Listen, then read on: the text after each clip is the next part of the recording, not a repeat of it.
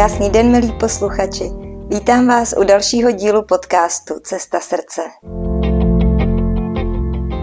V dnešním díle se podíváme na téma sebelásky, jakožto takové hlavní esence, ingredience našeho lidského bytí.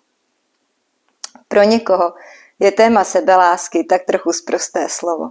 Je tak často omílané v posledních letech, že už nás může zcela upřímně trochu štvát.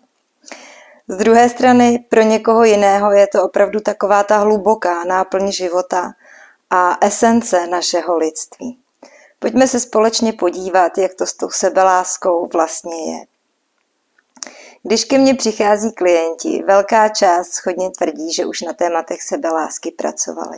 A určitě je to jistým dílem pravda a všichni už jsme nějakým způsobem s tématem sebelásky podnikli nějaké kroky a průzkumy k poznání sebe sama.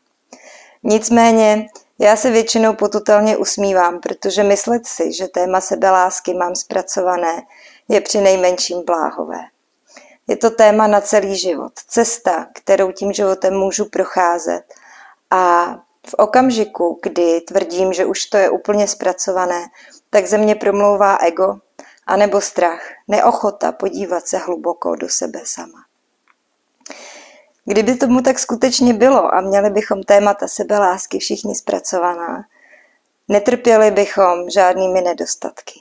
Netrpěli bychom nedostatkem peněz, lásky, bolestmi, nemocemi, ani žádnými jinými trýznivými okolnostmi, které nám tu naší cestu životní komplikují. Ať je to naše téma vlastně jakékoliv, tak k sebelásce se vždycky nějakým způsobem navrací. A proto si myslím, že to téma sebelásky je opravdu stěžení a vybrala jsem jej také jako první pro tenhle díl podcastu, kterým otevřeme bránu i do členské sekce a k bonusovým částem videí. Pojďme si prvně říct, co to ta sebeláska vlastně je. Sebeláska je hluboké porozumění a respekt vůči sobě sama. Svému tělu, své mysli i své duši. Je to vlastně hluboký stav bytí, ve kterém já cítím vyrovnanost a spokojenost sama se sebou.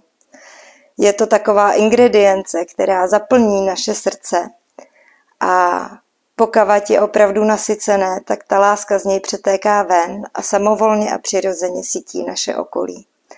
Tohle je důležité pro nás všechny, ale samozřejmě trošičku víc pro rodiče dětí, kteří potřebují ty svoje potomky sytit nejen eh, fyzicky, hmotně, ale právě i tady touhle láskou. A v okamžiku, kdy jsou naše srdce naplněná sebe láskou, tak přirozeně přetékají a sytí to naše okolí tak, že nám nic ne, neubírá se, nic nám neschází, je to pro nás vlastně přirozený a příjemný proces, který proudí sám od sebe. Sebelásku můžeme cítit k druhým lidem, ke zvířatům, k vesmíru, k našemu tělu, k pochodům myšlenkovým. Můžeme ji cítit ke kráse, kterou okolo sebe můžeme vidět. Můžeme ji cítit k rostlinám a ke všemu, co se okolo nás vyskytuje. A samozřejmě bychom ji ale prvotně měli cítit k sobě sama, protože tak, jak vnímám tu lásku k sobě sama, se potom odráží i do té ostatní optiky k vnímání všeho ostatního. Oproti tomu, co sebeláska je, stojí to, co sebeláska rozhodně není. A na to se pojďme společně podívat. Za prvé je to věčná kritika a posuzování se. Neustálé výčitky sebe i druhých, obvinování sebe i druhých, posuzování, kdo, jak, proč, co a tak dál.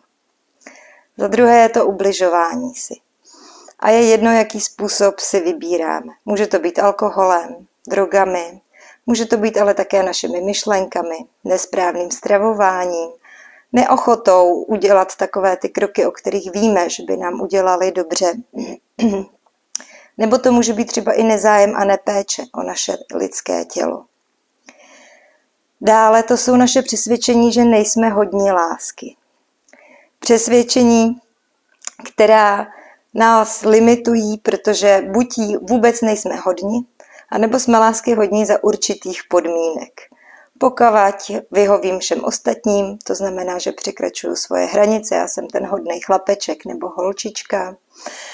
Um, může to být samozřejmě i tvrdé nároky, které na sebe sama máme, protože čím víc budu dřít, tím určitě budu tím lepším člověkem a tak dál. Čtvrtou kategorii je naše sebehodnota.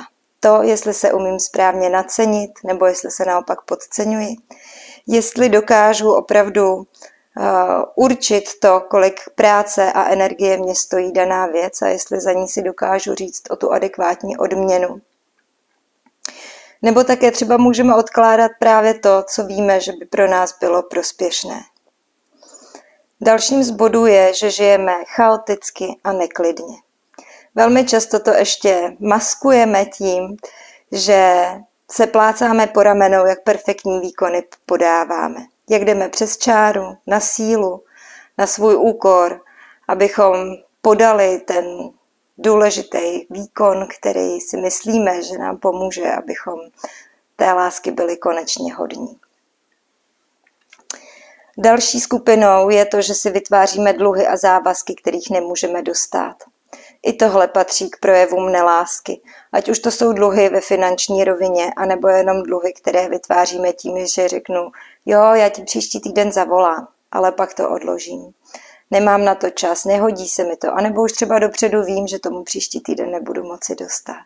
I takovéhle drobnosti patří k projevům nelásky. Tímhle vším přitahujeme do své reality lidi a situace, kteří nám potom jenom zrcadlí to naše podceňování a tu naši nízkou hodnotu. Nevidí naší cenu a potvrzují nám ta naše přesvědčení, že té lásky vlastně vůbec nejsme hodní. Jak se ta naše láska k sobě sama vlastně začne formovat? Začíná to v útlém dětství, kdy svoje přesvědčení o sobě získáváme z reakcí dospělých lidí, které máme okolo sebe takže od našich rodičů, prarodičů, po případě učitelů, trenérů a tak dále. Jejich reakce v nás formují naše myšlenky o nás samotných a o tom, jak na sebe budeme pohlížet. Tohle je velmi důležité, abychom si uvědomili, protože za tímhle, za tímhle sdělením stojí ten fakt, že naše myšlenky utváří celou naší realitu. To, jak my myslíme sami o sobě, jak se vyformovalo v našem dětství, jak se utvořilo myšlení během toho, jak reagovalo naše okolí na nás v tom dětském věku, tak na tomhle principu, pomocí téhle optiky, my potom soudíme sami sebe a sami na sebe takhle nahlížíme. Je tedy zřejmé, že to, co nám dělá největší zlo, jsou právě naše myšlenky. Všechny naše zkušenosti, jsou jenom důsledkem všech našich myšlenek. I sebe nenávist je v podstatě jenom nenávistí k tomu, co si o sobě sama myslíme. A tohle je velmi důležité, protože dobrá zpráva je, že naše myšlenky můžeme změnit. To, co nemůžeme změnit, je naše minulost. Ta už je pryč. Ale můžeme změnit to, co si o té minulosti myslíme. A tohle je klíčový prvek pro jakoukoliv vnitřní práci na tématech sebelásky. Pokud chceme v tématech sebelásky pracovat a pohnout se z místa dál, je potřeba vracet se ke své minulosti, k těm situacím, které formovaly ten pohled na nás samotné, který jsme přijali za své a podle toho vlastně žijeme a fungujeme a utváříme tak i naší budoucnost. Já bych v první řadě ráda eh, řekla, že velmi často eh, dochází v tomhle bodě k uvědomění, že teda když tu realitu eh, nám pomáhali formovat a tvořit ta naše přesvědčení, naši rodiče, tak jsou rodiče na vině. Každý dospělý člověk v nějaké fázi života dojde do bodu, kdy na svoje rodiče cítí obrovský stek cítí naštvání, protože kdyby se rodič choval líp, jednal líp, dokázal mě vést lépe, určitě bych dneska nebyl tam, kde jsem a byl bych lepším člověkem. Já bych k tomu ráda řekna, řekla, že je to blud. Je to snaha hodit tu zodpovědnost za druhé. Naši rodiče, a znovu to opakuji, jsou jenom oběťmi dalších obětí. Všichni v tomhle světě jsme jenom oběťmi dalších obětí. Není tam nikde žádný počáteční viník, který by nesl zodpovědnost za to všechno, co se dělo a neustále děje. Ale jsou to jenom sledy důsledků událostí, které byly dávno předtím, než jsme přišli my. A pokud je chceme změnit, musíme tou změnou být my sami. Druhá důležitá věc je, že si naše rodiče vybíráme sami.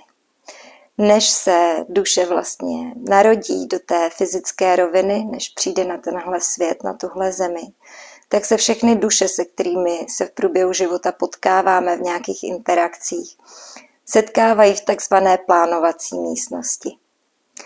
Tam se společně domluví na tom, kdo chce na čem pracovat, kdo jaké má poslání pro tento život a navzájem si nabídnou služby, aby si pomohli tady těch úkolů, které si ty dušičky přece vzali, dosáhnout a zrealizovat je. Takže se vždycky rodíme do rodin, které nám pomáhají pracovat s těmi našimi nejhlubšími zraněními, kterým můžeme říct, že to jsou naše životní témata.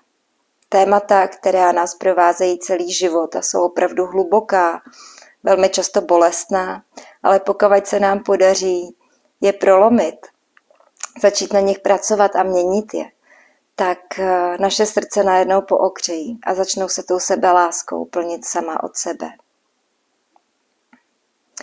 Určitě v tuhle chvíli eh, se ozve pár hlasů, které namítnou, a co děti týrané, byté, sexuálně zneužívané nebo jinak eh, jakýmkoliv způsobem poškozované.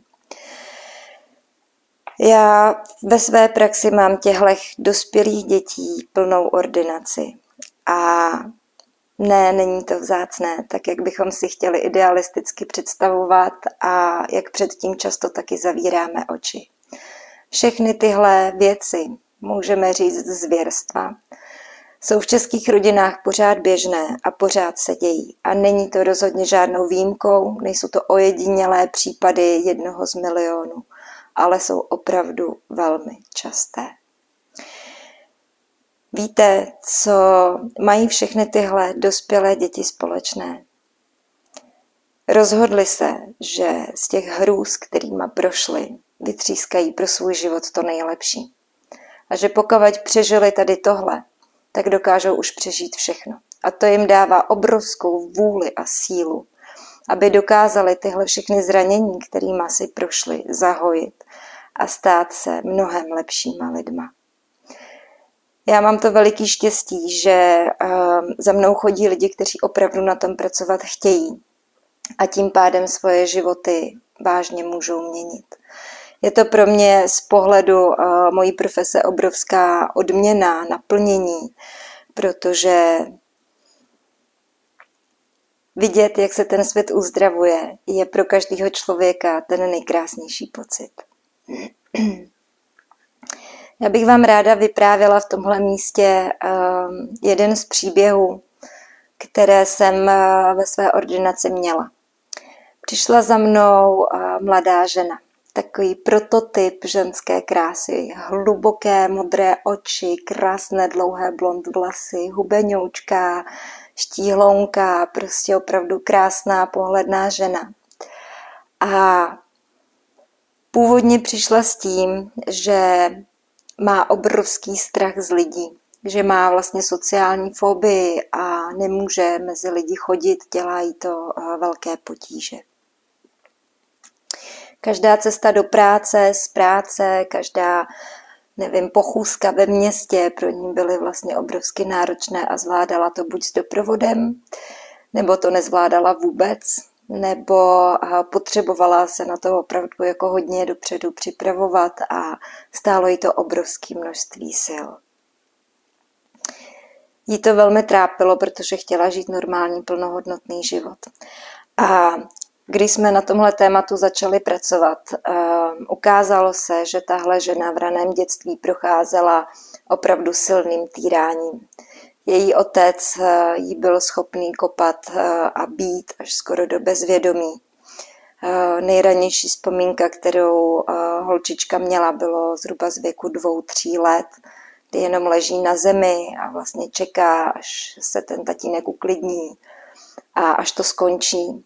Ona věděla, že nemá vůbec smysl vytvářet jakýkoliv odpor, protože v okamžiku, kdy se o to pokusila, tak ehm, ty útoky od otce byly ještě horší. Co pro mě bylo um, ještě víc eh, bolestné, byl fakt, že tyhle útoky vždycky vlastně šly za matkou. Matka byla ten, kdo, když otec přišel v podnapilém stavu domů, tak si začala stěžovat na to, co holčička všechno provedla. A ne vždycky to byly věci, které jsou trestuhodné, nebo věci, kterým by se dítě nějakým způsobem závažně provinilo. Bylo to o té matce, která nechtěla dostat rány sama a tak radši předhodila svoje dítě. Starší bratr téhle dívky nikdy žádnou ránu nedostal. Vždycky musel pouze přihlížet tomu, co se dělo. Asi si umíte představit, co i tohle um, přihlížení v té psychice člověka dělá. Ale to je teďka jiný příběh. My jsme se ženou začali pracovat na vztahu k jejímu otci. Začali jsme vlastně hlubokou vnitřní práci a transformaci, během které se žena dostala do regrese a uviděla vlastně uh, svého otce jako malého kluka, který byl tak, jak brutálně byla bytá ona, byt od svojí matky. Jeho matka, babička téhle ženy, byla stejným způsobem bytá od svého otce. Tím se nám ukázalo vlastně celé to rodové zatížení, celá ta spojnice, která vedla celou tou rodovou linií a mířila až k téhle ženě. A díky tomu také přišlo obrovské pochopení a prozření. Žena byla schopná situaci se svým otcem zpracovat, překročit jí a vyrůst na ní. A tím se její život vlastně otočil o 180 stupňů. Ráda bych, abyste si uvědomili, že nikdy nevidíme celý obraz. Dokavať skutečně nemůžeme nahlédnout eh, do hloubek a dálek těch rodových linií, eh, rodin a rodů, toho, jak se ty situace skutečně odehrávaly, tak eh, nemáme nikdy celkový obraz a nemůžeme podle těch střípečků a těch malinkých kostiček, které jako jednotlivec v tom systému máme, vidět celou tu realitu. Nesuďte. Neposuzujte tyhle situace, protože veškerý, veškerá kritika, odpor vlastně ubližuje jenom nám samým, samým a vytváří vlastně ty největší zabijáky našich životů a těl. Proto je dobré koukat na tyhle věci, dejme tomu, soucitně, to znamená citově se v nich neangažovat, ale podržet tomu danému člověku prostor a pokud se jedná o mě, podržet ten prostor sobě sama. Dalším případem ehm, bylo téma neschopnosti. Přišel za mnou mladý muž, velmi pohledný, budoval firmu, měl pěkný vztah, všechno se mu dařilo, věnoval se vrcholovému sportu, všecko bylo prostě v pořádku, peněz měl dost a tak dál ale velmi ho bolelo tělo.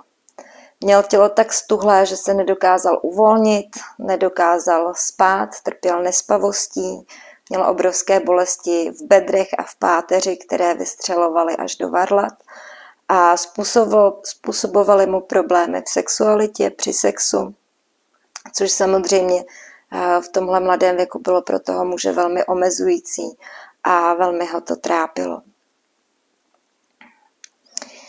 Tenhle muž se dokázal probojovat až eh, do vrcholového sportu, byl v reprezentaci České republiky a od svého otce nikdy neslyšel žádné uznání ani pochvalu.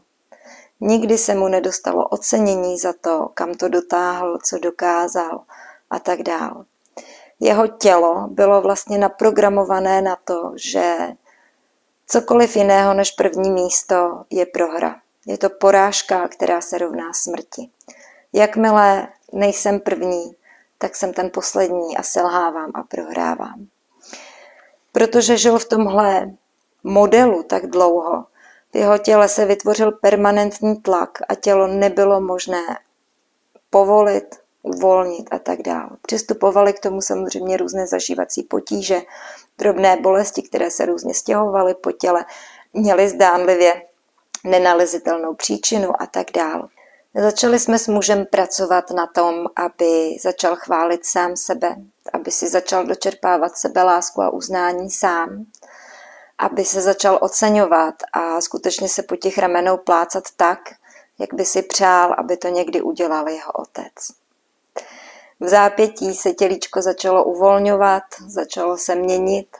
A my jsme k tomu samozřejmě přidali i další péči, která byla zaměřena na nějaké výživové typy, které pomohly právě s tím trávením.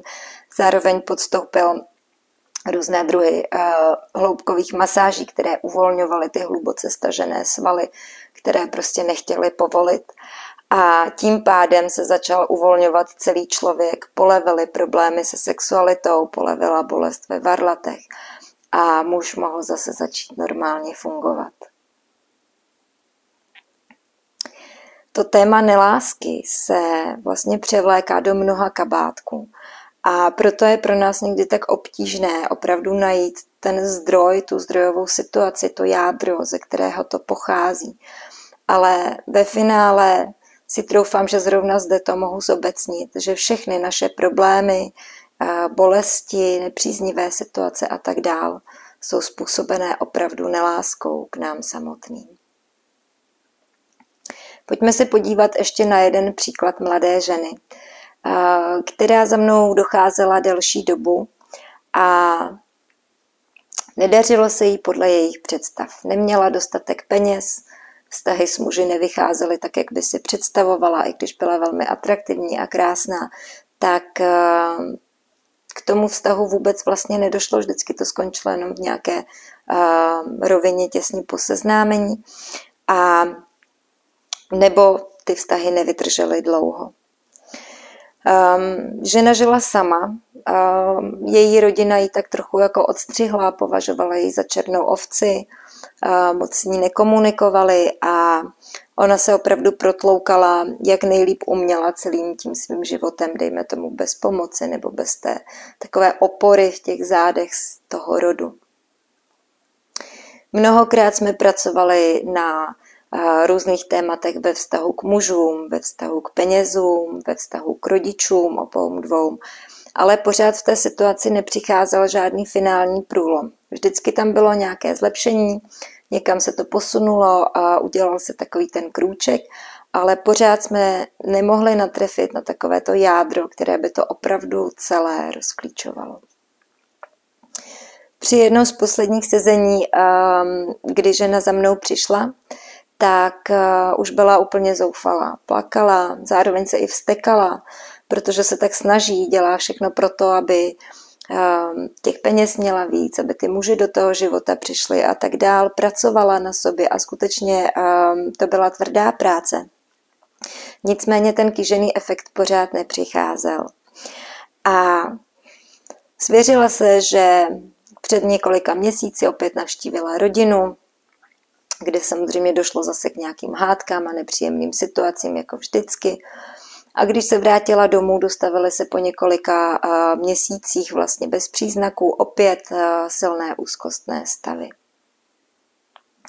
Šli jsme teda, tedy po tomhle pocitu a dopracovali jsme se zase přes různé techniky až k hluboké regresy, kdy Žena byla v prenatálním období jako úplně malinké miminečko těsně po početí v bříšku svojí maminky a maminka se snažila vše možně potratit. Byla se do břicha, tlačila si na něj, snažila se různýma způsobama se přetěžovat a prostě za každou cenu vyvolat potrat. Jediné, co vlastně to malinké miminko drželo v sobě, maminko, proč? Já ti přece nebudu překážet. A tak se žena snažila celý život nepřekážet a podvědomně nedůvěřovala ostatním lidem a nedůvěřovala ani mužům. Když vlastně tohle celé vyšlo najevo, tak eh, všechny ty kostičky, všechna ta práce, kterou eh, žena předtím vykonávala, najednou zapadly do sebe. Najednou se to složilo do jednoho celkového obrazu, který dostal hlavu a patu a měl ten hluboký smysl a to odpověď na to proč. Já bych byla uh, ráda, abyste tyhle případy uh, brali jako neutrálně, přijímali je v té neutralitě, jako náhled do toho, jak to může vypadat. A zároveň vím, že mnoho z vás má velmi obdobné zkušenosti za sebou a mnoho z vás pracuje a snaží se opravdu tvrdě, aby to jádro toho pudla našli ale ne vždycky se to daří a ne vždycky to jde třeba hnedka na poprví. A někdy je opravdu potřeba, aby jsme udělali tu malou práci mravenčí okolo toho daného jádra. Až teprve poté jsme puštěni opravdu k té největší bolesti, kterou tam máme uloženou. Všichni trpíme stejnou nemocí. Uvěřili jsme, že jsme ty vadné kusy z výroby, a že je s námi něco špatně.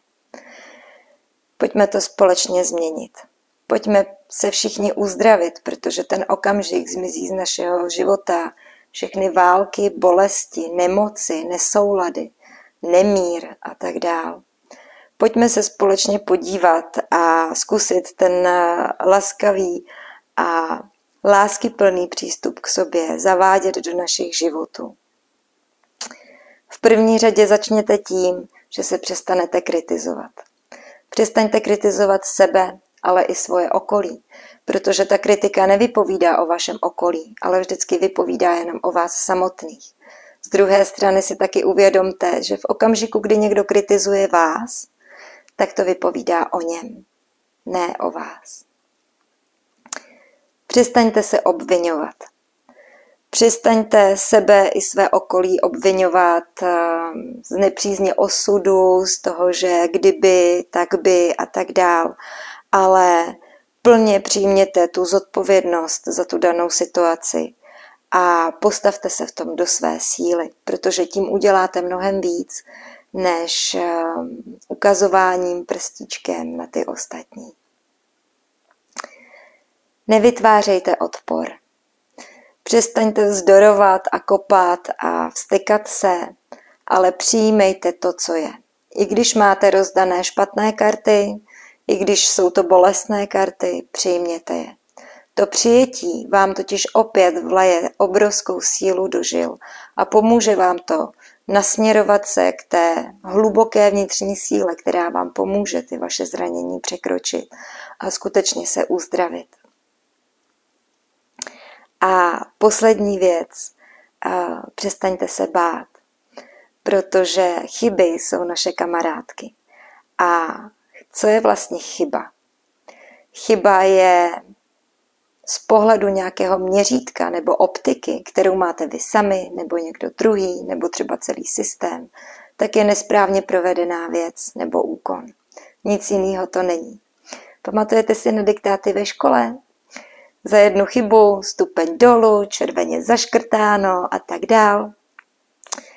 Ocenil někdy někdo těch deset vět, které byly napsané správně?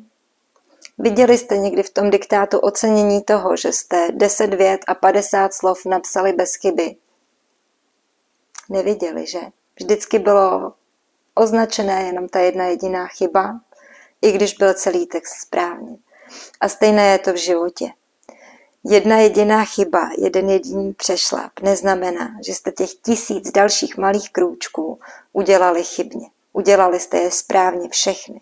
Ale jenom třeba jednou se to nepovedlo tak, jak byste si přáli, nebo jak by si přál někdo jiný. A na to prosím nezapomínejme. A učte to i svoje děti. I když prostě napíšou v diktátu pět chyb, poukažte na těch dalších 50 slov, které jsou správně. Protože to pomáhá budovat v lidech sebedůvěru a sebevědomí a přijímat s lehkostí to, že je normální udělat jednu chybu a jeden přešlap a že to k životu patří a naopak nás to posouvá zase dál.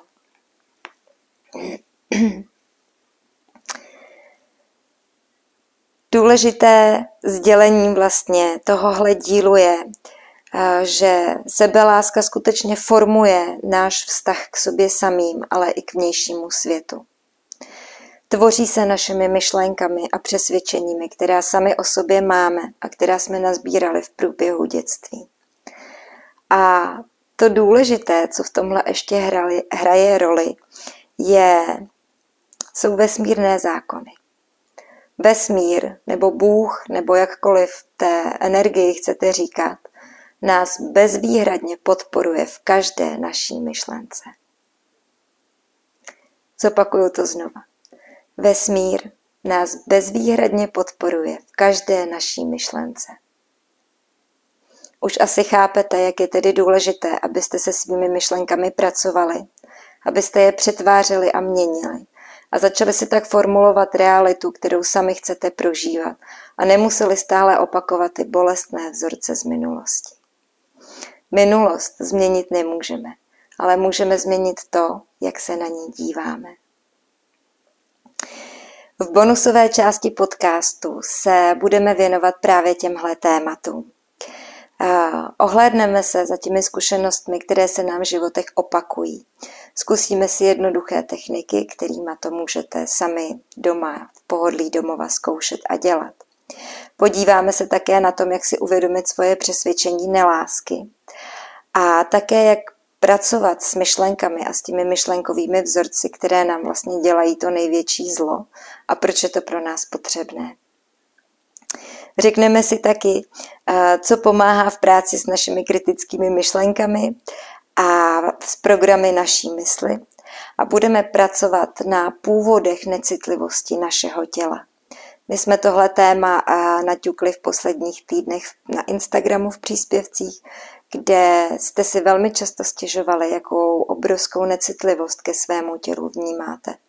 Ta necitlivost je opět způsobená naší neláskou k nám samotným. A proto se v bonusové části zaměříme i tady na tohle. V členské sekci srdcařů a srdcařek potom najdete cvičení, která si můžete vyzkoušet sami doma a prohlubovat tak svoji praxi. V průběhu měsíce projdeme také společně meditací sebelásky, která bude doprovázená jako vždycky channelingem a energetickým přenosem. A samozřejmě tam najdete i podporu ve formě poradny a možnosti dotazů, na které vám budu odpovídat a kterým se budeme snažit společně odhalit eh, to jádro pudla, které je třeba zrovna právě u vás. Já vám děkuji za dnešní poslech. Doufám, že se vám díl líbil a že vám pomohlo zase uvědomit si pár myšlenek a pár informací, které jsou pro tu naší cestu stěžejní. Přeji vám krásný den a mějte se moc hezky. Naslyšenou.